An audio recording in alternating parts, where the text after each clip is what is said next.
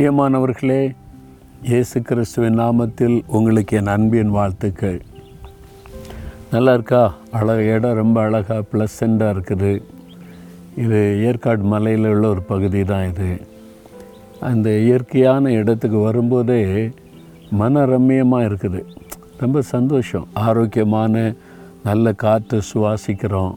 ரொம்ப சுத்தமான காற்று இயற்கை அழகு.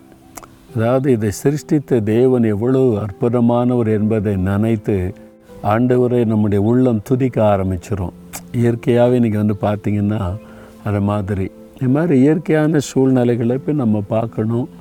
அங்கே போய் நம்முடைய ஆண்டவருடைய சிருஷ்டிப்பை கண்டு ஆண்டவரை துதிக்கணும். அது நல்லது. வருஷத்தில் ஒரு முறையாவது அப்படி போய் நம்ம பழகணும். சரியா? சரி. இப்போது எண்பத்தி நான்காம் சங்கீதம் ஐந்தாவது வசனத்தில் ஒரு அருமையான காரியம் சொல்லப்படுது. என்ன தெரியுமா? ஆண்டவரே உண்மையிலே பலன் கொள்ளுகிற மனுஷனும் தங்கள் இருதயத்திலில் செம்மையான வழிகளை கொண்டிருக்கிறவர்களும் பாக்கியவான்கள். பாக்கியவான்கள்னால் ஆசீர்வதிக்கப்பட்டவர்கள் அப்படின்னு அர்த்தம். பிளஸ்ஸட் ஒன் அப்போ யார் ஆசீர்வதிக்கப்பட்டவங்க? கத்தரிலே பலன் கொள்ளுகிறவர்கள். ஆண்டவருக்குள்ளே நம்ம பலன் அடையணும். அப்போது கத்தரிலும் அவருடைய சத்துவத்தின் வல்லமையிலும் பலப்படுங்கள் அப்படின்னு சொல்லியிருக்குல்ல. அப்போ ஆண்டவரோடு நம்ம ரொம்ப நெருக்கமாக இருக்கணும். அதுக்கு வேதத்தை தியானித்து பரிசுத்தாவிக்குள்ளே நிரம்பி ஜெபிக்கணும். ஜெபிக்க ஜெபிக்க ஜெபிக்க கத்தரிலே நமக்குள்ள ஒரு புது பலன் உண்டாகும். அவங்கெல்லாம் ஆசீர்வதிக்கப்பட்டவங்க.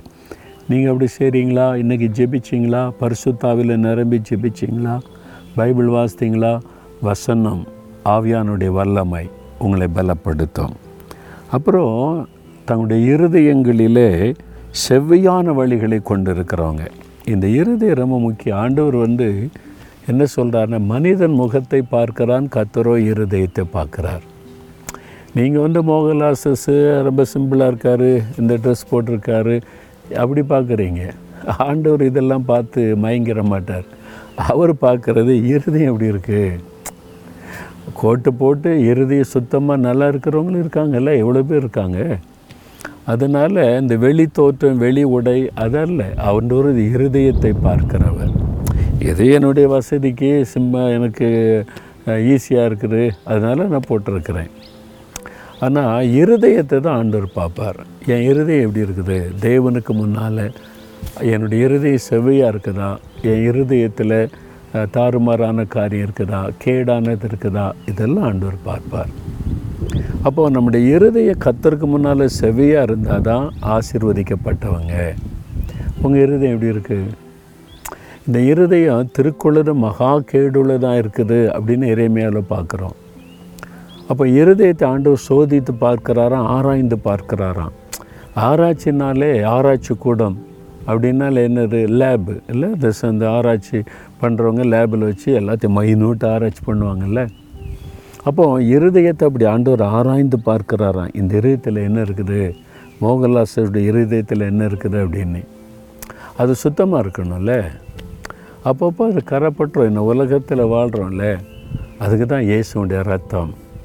நம்ம தினமும் அவருடைய சமூகத்தில் போய் நின்று ஆண்டவரை சுத்த இருதயத்தை நிலைத்தாங்க உங்களுடைய ரத்தத்தினால் என்னை கழுவி சுத்தம் பண்ணுங்கன்னு நம்ம தெய்வ சமூகத்தில் ஜெபிக்க ஜெபிக்க இந்த வசனம் ஆண்டுடைய பிரசன்னம் நம்மளை பரிசுத்தமாக்கிக்கிட்டே இருக்கும். ஆனால் அதில் நம்ம கவனம் செலுத்தணும். நான் கத்தருக்குள்ளே இருக்கணும் என் இருதயம் சுத்தமாக இருக்கணும் இந்த ரெண்டில் ரொம்ப கவனம் செலுத்தணும். அப்போ தான் நீங்கள் ஆசிர்வதிக்கப்பட்டவங்க சரியா?